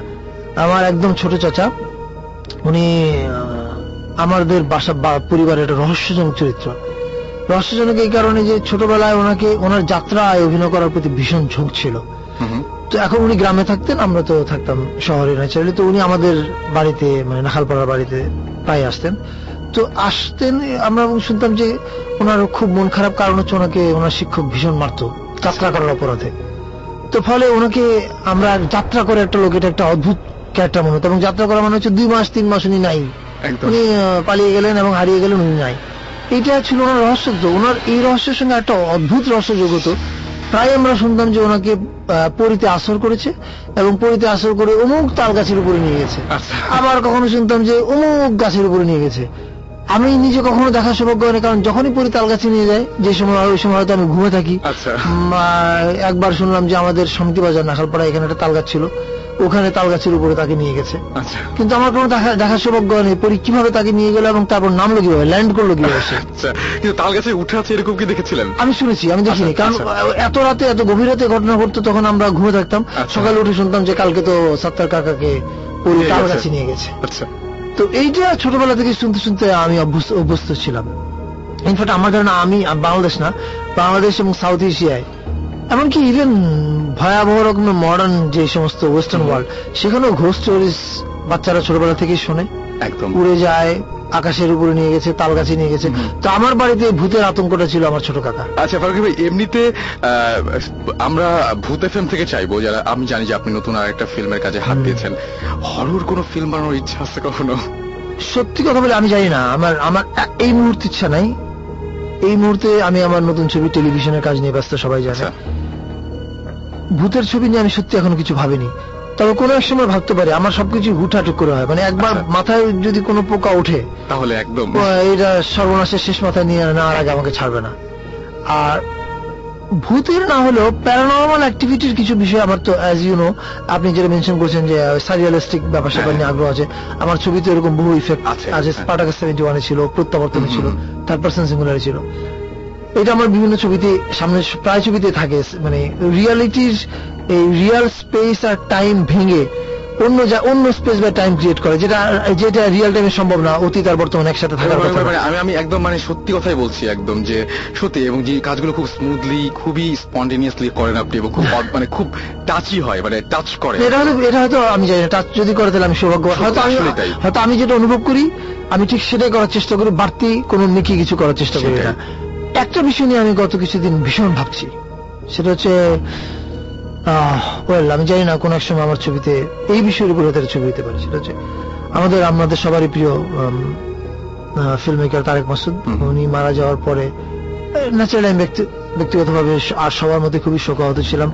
আর উনি আমার মাথার উপর আসলে বিশাল বড় একটা ছাতার মতো ছিলেন। আহ, বাংলাদেশের সব ইয়াং ফিল্ম মেকারদের জন্য উনি ছিলেন সবচেয়ে বড় ছাতা। আমরা সবাই জানি যে বাংলাদেশের সকল বুদ্ধিজীবী প্রতিষ্ঠানগুলো এই বুদ্ধিজীবী প্রতিষ্ঠানগুলোর ডার্লিং হচ্ছে তারেক মাসুদ। ওই বুদ্ধিজীবী প্রতিষ্ঠানদের কোলে বসে উনি কিন্তু তরুণদের জয়গান গিয়ে গেছেন। এবং তরুণদের মন পাওয়ার জন্য গিয়েছেন বা তরুণদের খুশি করার জন্য গিয়েছেন তা না। উনি তাদের কাজ অ্যানালিসিস করেছেন সেটা নিয়ে লিখেছেন পত্রিকায় স্বপ্রণোদিত হয়ে।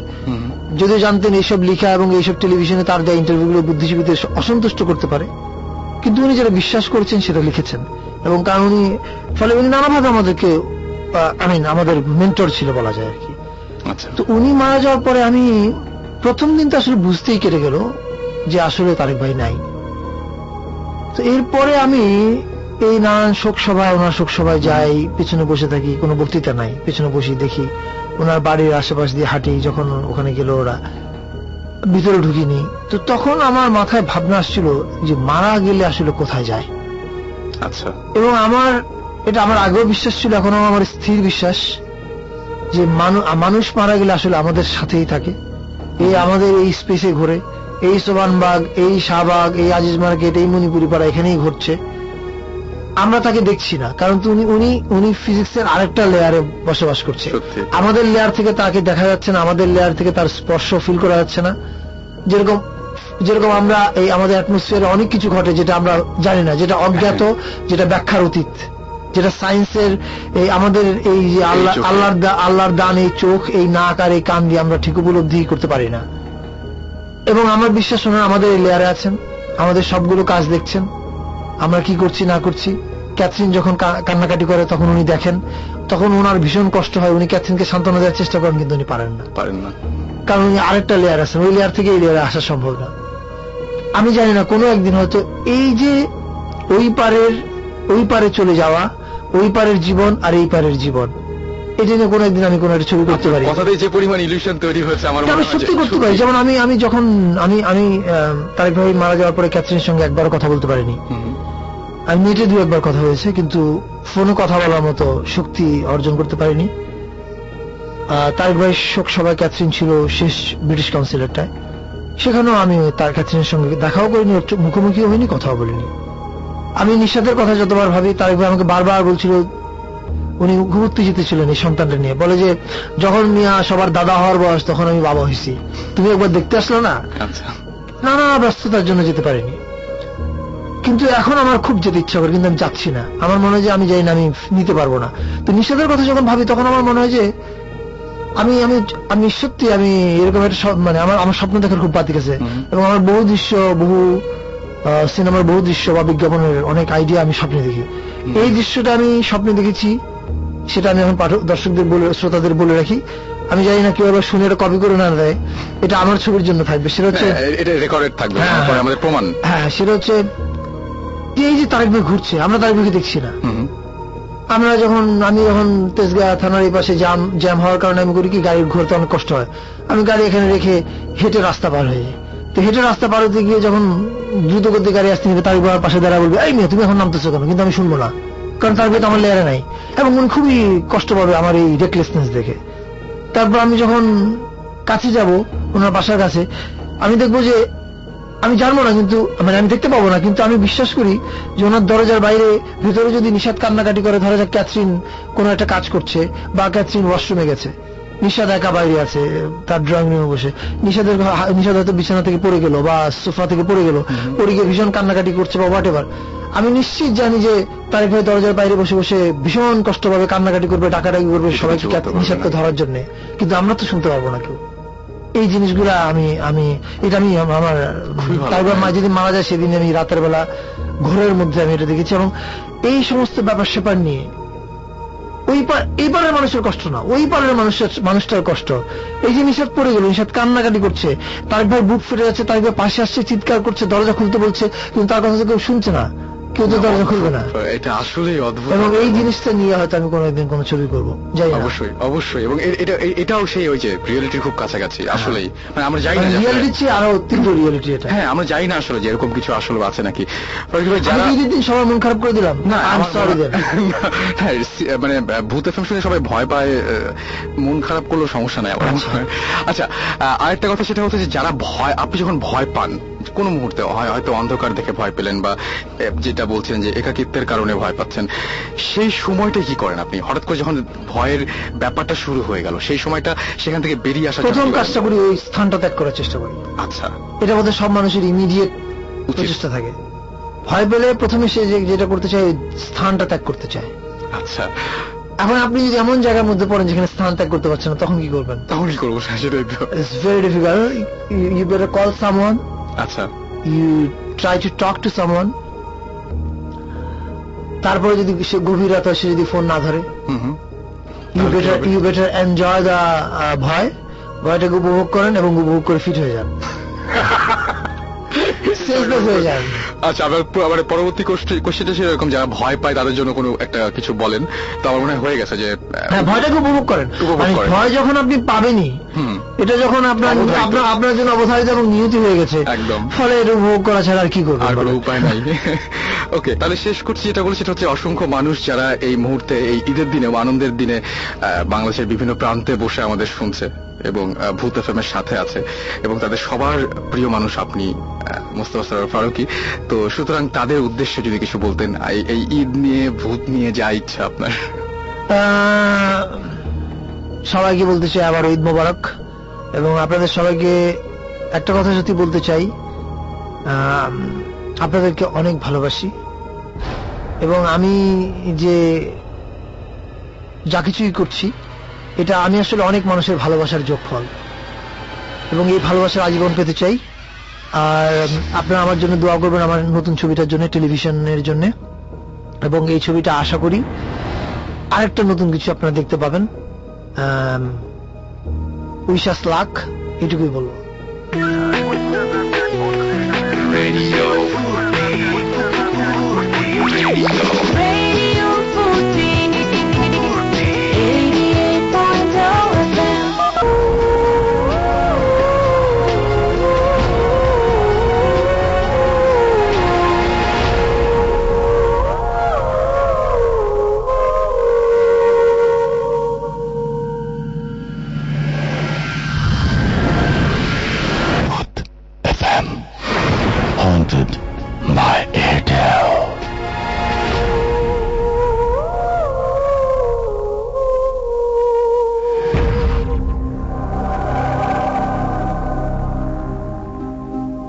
সবসময় রেডিও ফুর্তি রাস্তারাজির সাথে চলছে ভূত এফএম হন্টেড বাই এয়ারটেল আমার সঙ্গে রয়েছে মাসুম এবং সেই সাথে আমরা দু সালের তিরিশ অগাস্ট রমজানের ঈদ, সেই ঈদের আমরা যে সমস্ত অতিথিরা এসেছিলেন, তাদের ঘটনাগুলো আমরা শোনাচ্ছি এবং এখন যেটা শোনাবো সেটা হচ্ছে যে আপনারা নিশ্চয়ই শুনেছেন একটি সরল অঙ্ক বা আমার তার ছিঁড়ে গেছে, সেই আর্টিস্ট দীপ্ত এবং দীপ্তর দীপ্ত এসেছিলেন দু সালে আমাদের স্টুডিওতে এবং তিনি এসে আমাদের সাথে শেয়ার করে গিয়েছিলেন। তার ঘটনা আমরা চলে যাব দীপ্তর ঘটনায়।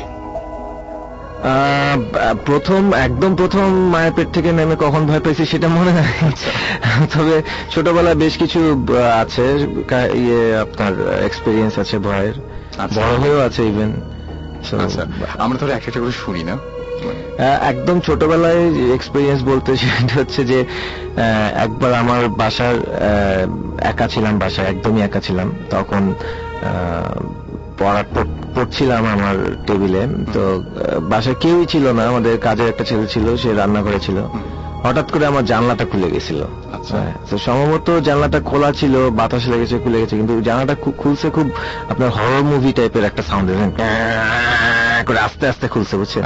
তো আমি খুবই ভয় পেয়েছিলাম। খুবই ভয় পেয়ে আমি চিৎকার চেঁচামেচি শুরু করে দিয়েছিলাম এটা আমি যখন ক্লাস থ্রি ফোরে পড়ি ওই ঘটনাটা আমার এখনও মনে আছে হঠাৎ করে এরকম হঠাৎ কেন করে খুলে হ্যাঁ গেল? কেন খুলে গেল হ্যাঁ। প্যারানর্মাল কোন এই যে গান আমি শুনি যে মিউজিশিয়ানদের জীবনে এটা অনেক ঘটে যে অনেক রাত্রে শো করে তারপরে ফেরার সময় রাস্তার ভেতরে মানে রাস্তায় অনেক কিছু দেখা যায়, এরকম হয়েছে নাকি? দেখা সাক্ষাৎ হয়েছে যে অনেক রাত্রে বাসায় ফেরার সময় রাস্তায় কোনোদিন হুট করে কোনো একটা ঘটনার সম্মুখীন হলেন এটা একবার হয়েছে আমার। সেটা হচ্ছে অনেক আগে একবার একটা শো করতে গেছিলাম। একটা ঢাকার একটু বাইরের দিকে, আমার ঠিক খেয়াল নাই, প্রায় নাইনটি নাইনের ঘটনা, অনেক আগের ঘটনা। প্রায় অনেক বাইরে ঢাকা থেকে আমরা মাইক্রো করে যাচ্ছি যাচ্ছি যাচ্ছি। অনেকখানি যাওয়ার পরে আপনার, তারপর আবার হেঁটেও যেতে হলো কিছু দূর। সাউন্ড সিস্টেম নিয়ে অনেক অনেক ঝামেলা ছিল যাই ওই কাহিনীতে না যাই।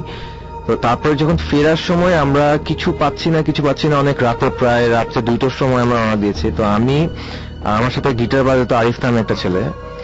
আমরা দুইজন রিক্সা পেলাম। আমরা দুজন রিক্সা নিয়ে আসছি, বাকি সবাই পিছনে সাউন্ড সিস্টেমের সাথে আসবে বা পরে আসবে আর কি। আমরা দুজন আগে আগে বের হয়ে গেছি, সবাই মানে রেখে আর কি আচ্ছা। বাসায় যাব আমরা। আরও কিছু আমাদের কাজ টাজ ছিল সেটা আমরা আচ্ছা। করতে যাচ্ছিলাম যেটাই হোক। তো তারপরে তো আমরা যাচ্ছি রিক্সা করে যাচ্ছি এখন এমন একটা জায়গা দিয়ে যাচ্ছি যে এখানে হচ্ছে আপনার পানি এক পাশে পানি আরেক পাশে হচ্ছে ক্ষেত। হ্যাঁ, তো পানির মধ্যে আমাদের আমাদের মনে হলো যে একটা ছায়ার মতো কি আমাদের সাথে সাথে যাচ্ছে। কি মাছ কিনা যাই না মানে মাছও হতে পারে বাট মাছের মতো না আসলে সেটা। সেটা সামথিং ডিফারেন্ট এবং আমাদের রিক্সাওয়ালাকে আমরা রিক্সাওয়ালার সাথে আমরা হাসতে হাসতে জিজ্ঞেস করলাম মামা দেখো এটা কি? হ্যাঁ। মামা বলে মামা ওইদিকে তাকায়েন না। তখন আমাদের মধ্যে বলে ও কেন বলবে ওইদিকে তাকায়েন না। তারপরে তার মানে সে এই রাস্তা দিয়ে যাওয়া মানে হ্যাঁ, সে জানে যে সামথিং ইজ দেয়ার সো ওইটা এবং আমরা আমি আর আরিফ খুবই আমরা শঙ্কিত হয়ে গেলাম যে ব্যাপারটা আসলে কি হচ্ছে। আমরা সিগারেট ধরাইলাম যে আগুনের কাছে নাকি আসে না হ্যাঁ? এরকম একটা চিন্তা করে আমরা সিগারেট ধরালাম। তো এরকম করতে করতে প্রায় পনেরো বিশ মিনিট পর ওই পথ আমাদের সাথে ওই জিনিসটা ছিল এবং পাশে পানিও ছিল। তারপর আমরা বড় রাস্তায় উঠে গেছিলাম তারপরে আমরা কিছু হয়নি আর কি হ্যাঁ। থ্যাংক গড কিছু হয়নি। আচ্ছা আরেকটা জিনিস সেটা হচ্ছে স্টুডিওতে আপনি মিউজিক প্রডিউস করেন। সো এমনিতে এরকম হয় মাঝে মাঝে যে আমি শুনেছি যে স্টুডিওতেও মাঝে মাঝে এরকম অনেক হঠাৎ করে মেশিন নষ্ট। হঠাৎ করে প্যানেল ঠিক মতো কাজ করছে না। হঠাৎ করে একটা ভয়েস নেবেন, সবকিছু ঠিক আছে বাট রেকর্ডিং হচ্ছে না। এই ধরনের কোনো মানে ঘটনা কি আপনার সাথে ঘটে? কারণ আমি শুনেছি এরকম যে তেনারা যদি থাকেন আশেপাশে, তাহলে অনেক সময় দেখা যায় যে আমাদের অগোচরেই কোনো একটা জিনিস আমি এক জায়গায় রেখেছিলাম, কেউ সরায়নি, কিন্তু সরে গেছে। This track was downloaded from FusionBD.com. আমার স্টুডিও থেকে অনেক কিছু হারায়। হারায়। রেগুলার বেসিসে হারায়। বাট এটা তো কারও নেওয়ার কথা এটা না। কারণ নেওয়ারই কথা না এবং এমন অদ্ভুত অদ্ভুত জিনিস হারায় আহ, যেমন ধরেন আপনার ছাইদানি হারায় গেল। এটা আচ্ছা, নেওয়ার কিছুই নাই। আবার এবার ছাইদানিটা হচ্ছে আমাদের আমরা নিজেরা নিজেরা বানাইছি আর কি একটা প্লাস্টিকের ক্যানরে আমরা হয়তো পেঁচায় টাচায় মানে কোকের ক্যানরে সেটাই। আমরা পেঁচায় টাচায় হয়তো বানাইছি। তো ওইটা আমরা কোথাও খুঁজে পাচ্ছি না এবং কেউ নেয়ও নাই। আচ্ছা। হ্যাঁ কারণ আমরা আমরা আমাদের ইয়েতে স্টুডিওতে কোনো রোডই রাখি নাই। আচ্ছা। হ্যাঁ কারণ আমরা নিজেদের কাছে নিজেরাই করি। আমরা যে- যে কজন আছি দুই তিনজন সাউন্ড ইঞ্জিনিয়ার সহ আমরা আমি আছি। তো এখানে আমরা কিছুই মানে কখনোই পাই না। এবং আরও অনেক অনেক সময় অনেক উদ্ভট উদ্ভট জিনিস হারায় যায় যেগুলা মানে যেগুলা কোনো মানে নাই। যেমন হচ্ছে আপনার মানে ছোট জিনিস হয়তো জ্যাকের ছোট একটা মাথা থাকে ওই ওইটা হয়তো হারায় গেল। যেটা হয়তো সব সময় মানে গত দুই বা দুই বছর ধরে একই জায়গায় আছে সেটা হয়তো একদিন হঠাৎ করে নাই। এবং এই জিনিসগুলো এগুলো নিবে না হ্যাঁ এটা নেওয়ার কিছুই না এটা এমন না জিনিস না যে এটা একটা মাইক্রোফোন যে কেউ নিয়ে গেলে দুই হাজার টাকা পাঁচ হাজার টাকা দশ হাজার টাকা বিক্রি করতে পারছে তা না কিন্তু।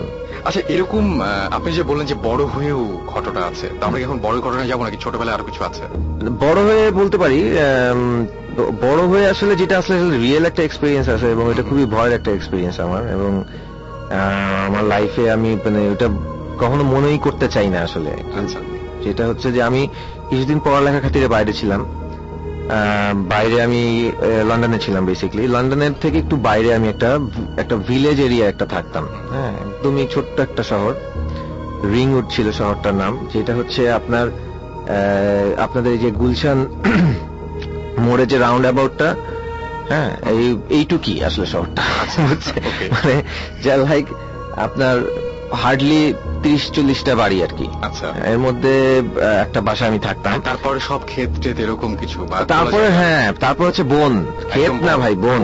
একদমই বন। মানে রাস্তার দুই পাশে হচ্ছে বন। আচ্ছা। মানে আপনার মানে তেনাদের তো ওইটা আবার তীর্থস্থান। হ্যাঁ, মানে লন্ডন মানে সেই রকম একটা জায়গা। হ্যাঁ ওইটা লন্ডনের বাইরে বেশ কিছু। আপনার লন্ডন থেকে ফর্টি কিলোমিটার ফর্টি মাইল দূরে। কিলোমিটার না মাইল দূরে আর কি। তো ওইখানে আমি একটা বাসায় একা থাকতাম। একদমই একা থাকতাম। নিচের তলায় ছিল একটা রেস্টুরেন্ট হ্যাঁ এবং রেস্টুরেন্ট তো আপনার বারোটার পরই হচ্ছে খালি মানে ওখানে আর কেউ থাকে না। আমি রেস্টুরেন্টের উপরে একটা ফ্ল্যাট ছিল ওই ফ্ল্যাটটা আমি ভাড়া নিয়ে থাকতাম কারণ আমার ইউনিভার্সিটি ছিল ওখান থেকে আপনার সাত আট মাইল দূরে। আচ্ছা। তো আমি ওখান থেকে বাসে আমার যেখানে থাকতাম ওখান থেকে সুবিধা হচ্ছে বাসে করে যাওয়া যায়। আচ্ছা।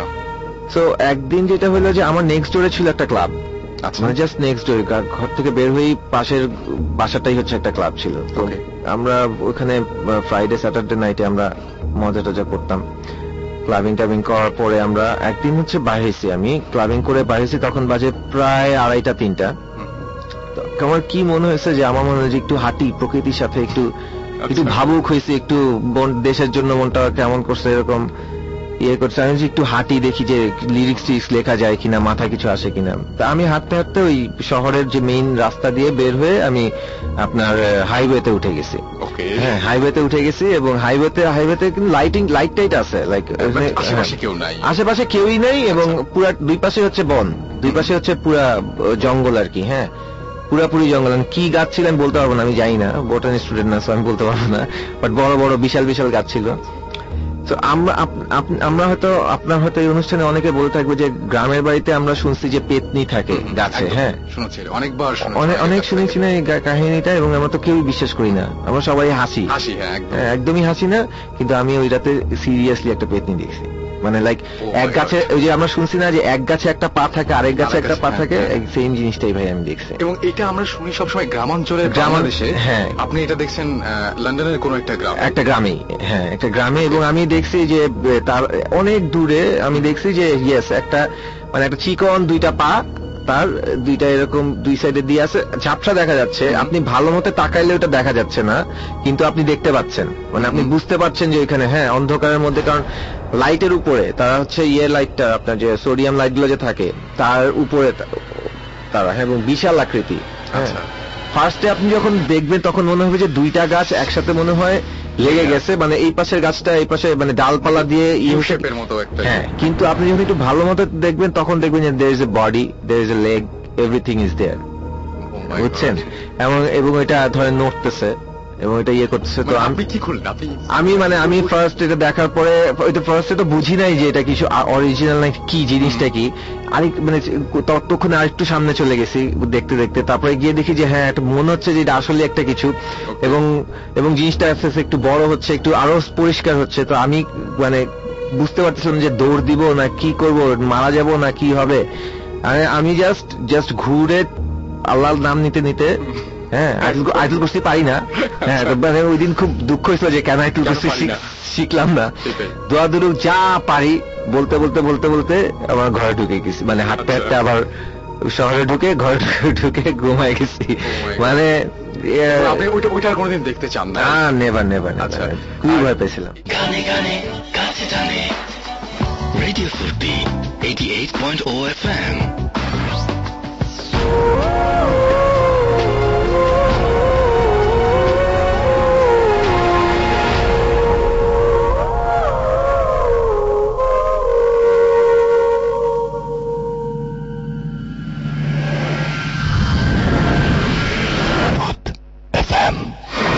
haunted by Airtel.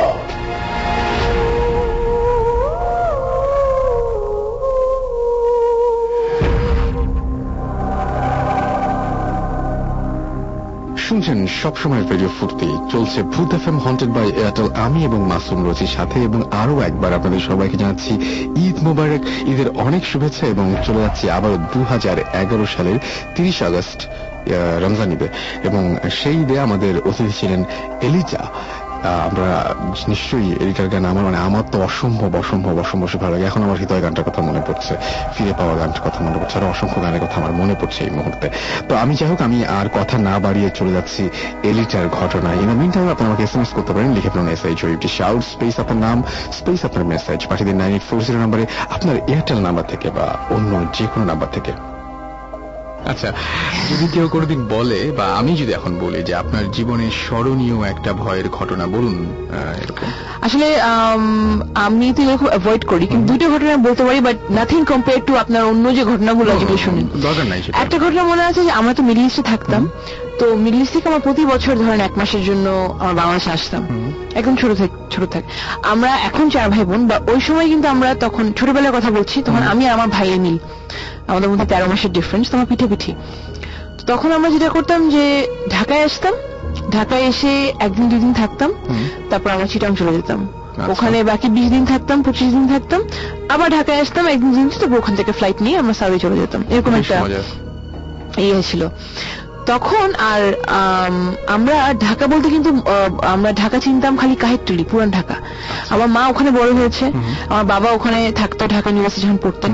তো পুরান একটা বাসা আছে আমাদের ওখানে। ওখানে আমরা উঠতাম ওখানে থাকতাম। তো ছাদের উপরে একটা পুরান একটা একটা রুম আছে যেখানে আমার বড় দাদু থাকতেন।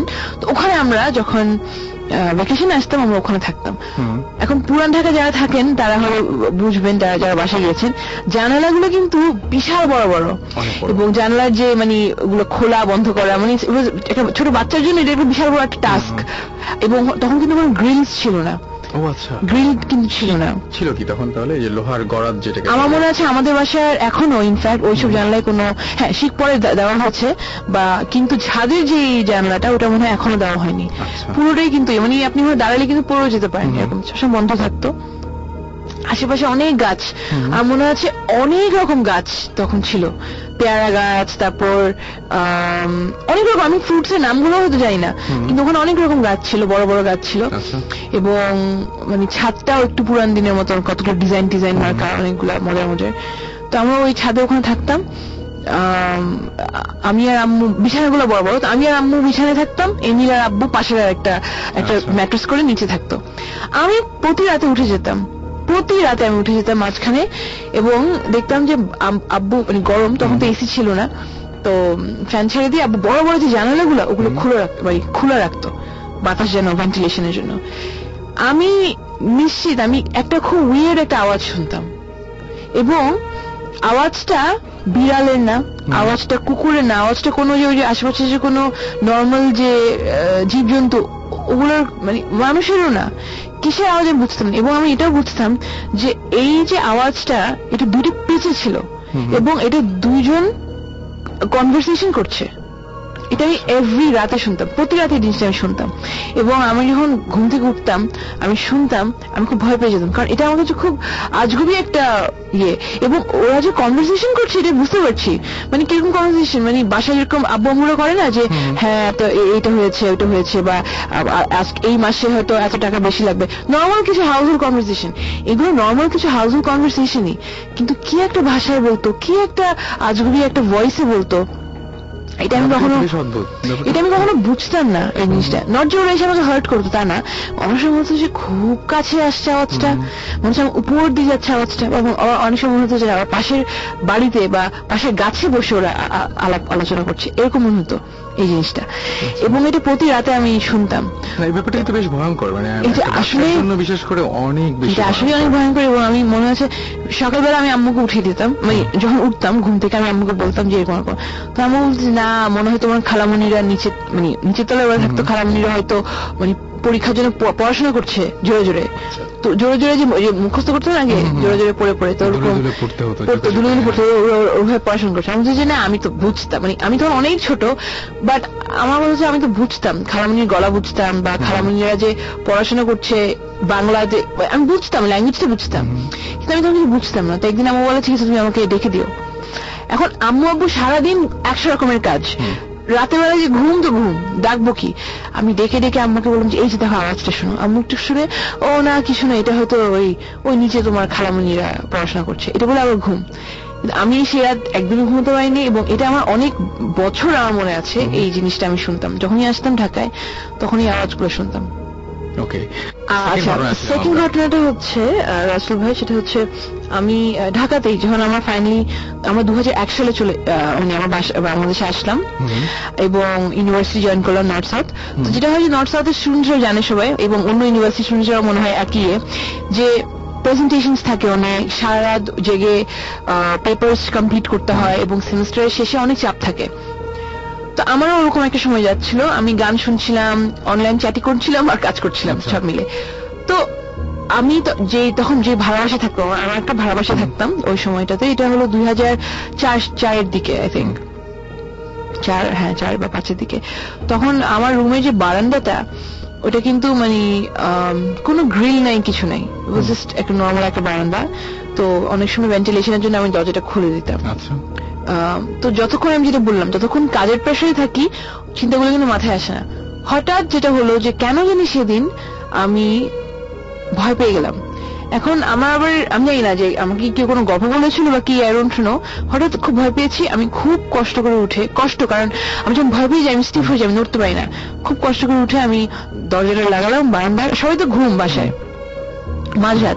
এবং আমি যেটা করলাম যে আমি অনেকক্ষণ জেগেছিলাম আমি অনেকক্ষণ মানে ভয়টা যে পাচ্ছি বুঝতে পারছি না আমি কেন ভয় পাচ্ছি। এবং এবং ও আমার এটা মনে আছে আমাকে একজন বলেছিল যে when you are very scare যখন তুমি কেউ মানে কোন রিজন ছাড়া কোনো ভয় পাচ্ছ তখন মেবি হয়তো রুমের মধ্যে কিছু থাকে বা কিছু আছে। এটা আমাকেও বলেছিল হ্যাঁ এটা হয়তো তুমি দেখছ না। অদ্ভুত ব্যাপার হ্যাঁ দেখতে পাচ্ছি ফিল করতে পারছি কোথাও না কোথাও কিছু এবং আমি না খালি সুরা পড়ছি খালি খালি মানে আমি কি করব বুঝতে পারছিলাম না এবং তখনই ভাবলাম যে না আমাকে আমার ফিয়ারটা ফেস করতে হবে। কেন যে এটা ভাবলাম এই জিনিসটা? ফিয়ার ফেস করতে হবে চিন্তা করে লাইট অফ করে শুয়ে শুয়ে গেলাম আচ্ছা। এই যে তখন ভয়টা ঢুকলো আমি আর উঠে যে লাইট অন করব পারছি না মানে সম্ভব হচ্ছে না সম্ভব হচ্ছে না আমি তখন কি করব কি করব বুঝতে পারছি না। আমি জাস্ট গায়ের মধ্যে একটা চাদর দিয়ে আমি শুয়ে আছি যে না যাই হোক না কেন আমি উঠবো না। চোখ খুলবো না। আমি উঠবো না। আমি দরকার হলে শ্বাসও নিবো না কিন্তু আমি শুয়ে থাকব। আচ্ছা। শুয়ে আছি আমি খালি মানে সুরা পড়ছি সুরা পড়ছি একটা একটা পারি যা যা পারি যা যা মুখস্থ ছোটবেলায় সবই পড়ছি। হঠাৎ আমার মনে হলো কি এটা কি আমার ঘুমের জন্য নাকি আমি বুঝতে পারছি না এখন এত বছর পরে বাট আমার মনে হলো যে কিছু একটা কোনো ফিজিক্যাল কিছু না একটা মানে এই একটা কিছু আমার মানে মনে হলো যে আমি বলি ফিলিংটা কেমন? যখন আপনি স্বপ্ন দেখেন তখন পড়ে যাওয়ার একটা ফিল থাকে না? আপনি পড়ে যাচ্ছেন? একদম। মানে অনেক অনেক নিচে পড়ে যাচ্ছে। নিচে পড়ে যাচ্ছেন পড়ে হঠাৎ মানে এয়ার পকেটে পড়ে যাওয়ার মতো হ্যাঁ হ্যাঁ পড়ে যাচ্ছে তখন আপনার ঘুমটা ভাঙে। সেম ফিলিংটা আমার হয়েছে যে আমি পড়ে যাচ্ছি বা কিছু একটা আমার উপর পড়ছে এবং ওই ফিলিংটা আমার আমার হচ্ছিল। এবং that went on for quite a few seconds maybe fifteen second বা টেন সেকেন্ড টেন সেকেন্ড ওই সময়টাতে কিন্তু ইটস এ লট হুম এবং মনে হচ্ছে আমি পড়ে যাচ্ছি বা এরকম একটা ফিলিং যে ছেড়ে দিল বডি এরকম একটা ফিলিং আমার উপর ধাপ করে আস্তে ধীরে আস্তে করে পড়ল।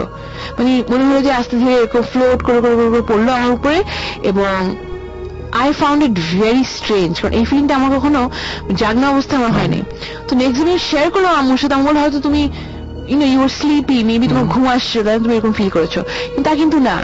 আমি কিন্তু আই রিমেম্বার আমি খুব ভয়ে ছিলাম। এবং ভয়ে যখন ছিলাম তখন কিন্তু আমার ব্রেনটা কিন্তু শার্প ছিল। কোনো একটা আওয়াজ হলেই কিন্তু আমি শুনতে পাচ্ছি কোনো একটা টাক একটা আওয়াজ দরজার কোনো একটা আওয়াজ বা কিছু একটা একটা পানি ফোটা পড়ছে ওটা কিন্তু শুনতে পারব তখন। তখন ব্রেনটা খুব শার্প থাকে একদম। লাইফ থাকে অ্যাক্টিভ থাকে। তো ওই অবস্থায় এই ফিলিংটা কেন আমার আসবে? আমি বুঝলাম না। এবং ওই ফিলিংটা হওয়ারও আরও পনেরো বিশ মিনিট পরে কিন্তু আমি ফাইনালি মনে হয় ঘুমে মানে আমার ঘুম আসছে। ওকে হ্যাঁ। এটা বেশ ভয়ঙ্কর এটা অনেক। ভয়ঙ্কর একটা ফিলিং আমার জন্য এবং এটাই প্রায় আমার মনে হয় যে এটা কেন হলো? আচ্ছা আমি কি ইমাজিন করছিলাম এবং না যেটা আসলে মানে শরীর দিয়েও বোঝা গেছে আর কি। মানে যে আমার শরীরে বোঝা গেছে আমি ফিল করেছি যে কিছু একটা আমার উপরে এরকম করে পড়ে গেল। এটা মানে ভয়ঙ্কর। চিৎকার চিৎকার দেন নাই কিছু? না না আমি আমি আমি খুবই না। ভয়ে ছিলাম। এবং আমার একটা এরকম ফিলিং হলো যে তখন আস্তে আস্তে মানে যেটা হলো যে কেন পড়ল এটা? কেন আমার ই পড়ল যে কিছু কি ছিল? ও কি ফাইনালি চলে গেল? নাকি কিছু একটা? মানে এবং ওয়াজ ভেরি স্কেরি এই জিনিসটা। আমার জন্য খুব খুবই স্কেরি ছিল এবং আমি আসলে এতটুকু ভয় আমি নিতে পারি না। সহ্য করতে পারি না হ্যাঁ। শুনছেন রেডিও ফুর্তি দেশের সর্ববৃহৎ radio network eighty eight point o F M FM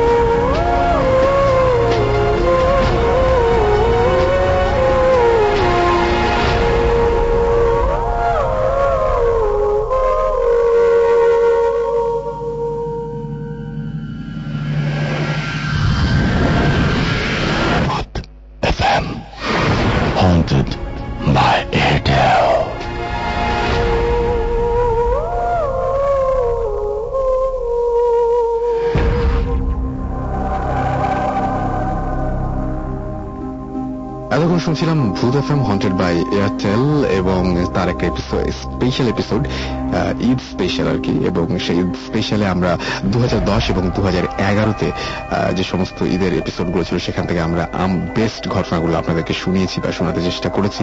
জানি না কেমন লেগেছে বাট আগামী সপ্তাহে তো আবার নতুন গেস্ট নিয়ে আমরা আপনাদের সামনে হাজির হয়ে যাব।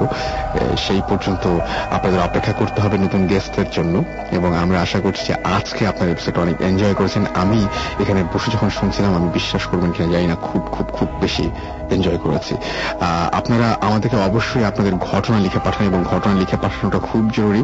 ভূত F M at the rate radio Foorti dot F M which is B H double T F M at the rate R A D I O F O R T I dot F M এখানে আপনাদের নাম, ঠিকানা এবং phone number সহ আপনার ঘটনাগুলো আমাকে জানিয়ে দিন এবং যে সমস্ত ঘটনাগুলো আপনার লাইফে ঘটে গেছে বা যে সমস্ত ঘটনাগুলো আপনি বিভিন্ন মানুষের কাছ থেকে শুনেছেন বা কালেক্ট করেছেন, সেই সমস্ত ঘটনাগুলো আমাদেরকে জানিয়ে দিন। ফিরে আসব আগামী সপ্তাহে নতুন অতিথি নিয়ে সেই পর্যন্ত। সবাই ভালো থাকবেন, সুস্থ থাকবেন, সুন্দর থাকবেন মোস্ট ইম্পর্টেন্ট ইম্পর্টেন্টলি ফুটিয়ে থাকবেন এবং যারা ঢাকায় ফিরে আসছেন বা ঈদ শেষে বিভিন্ন জায়গায় ফিরে আসছেন, তাদের যাত্রা শুভ হোক, ভালোভাবে ফিরে আসেন এবং আরও একবার সবাইকে ঈদ মোবারক আজকের মতো এখানে শেষ করছি tata This track was downloaded from FusionBD.com.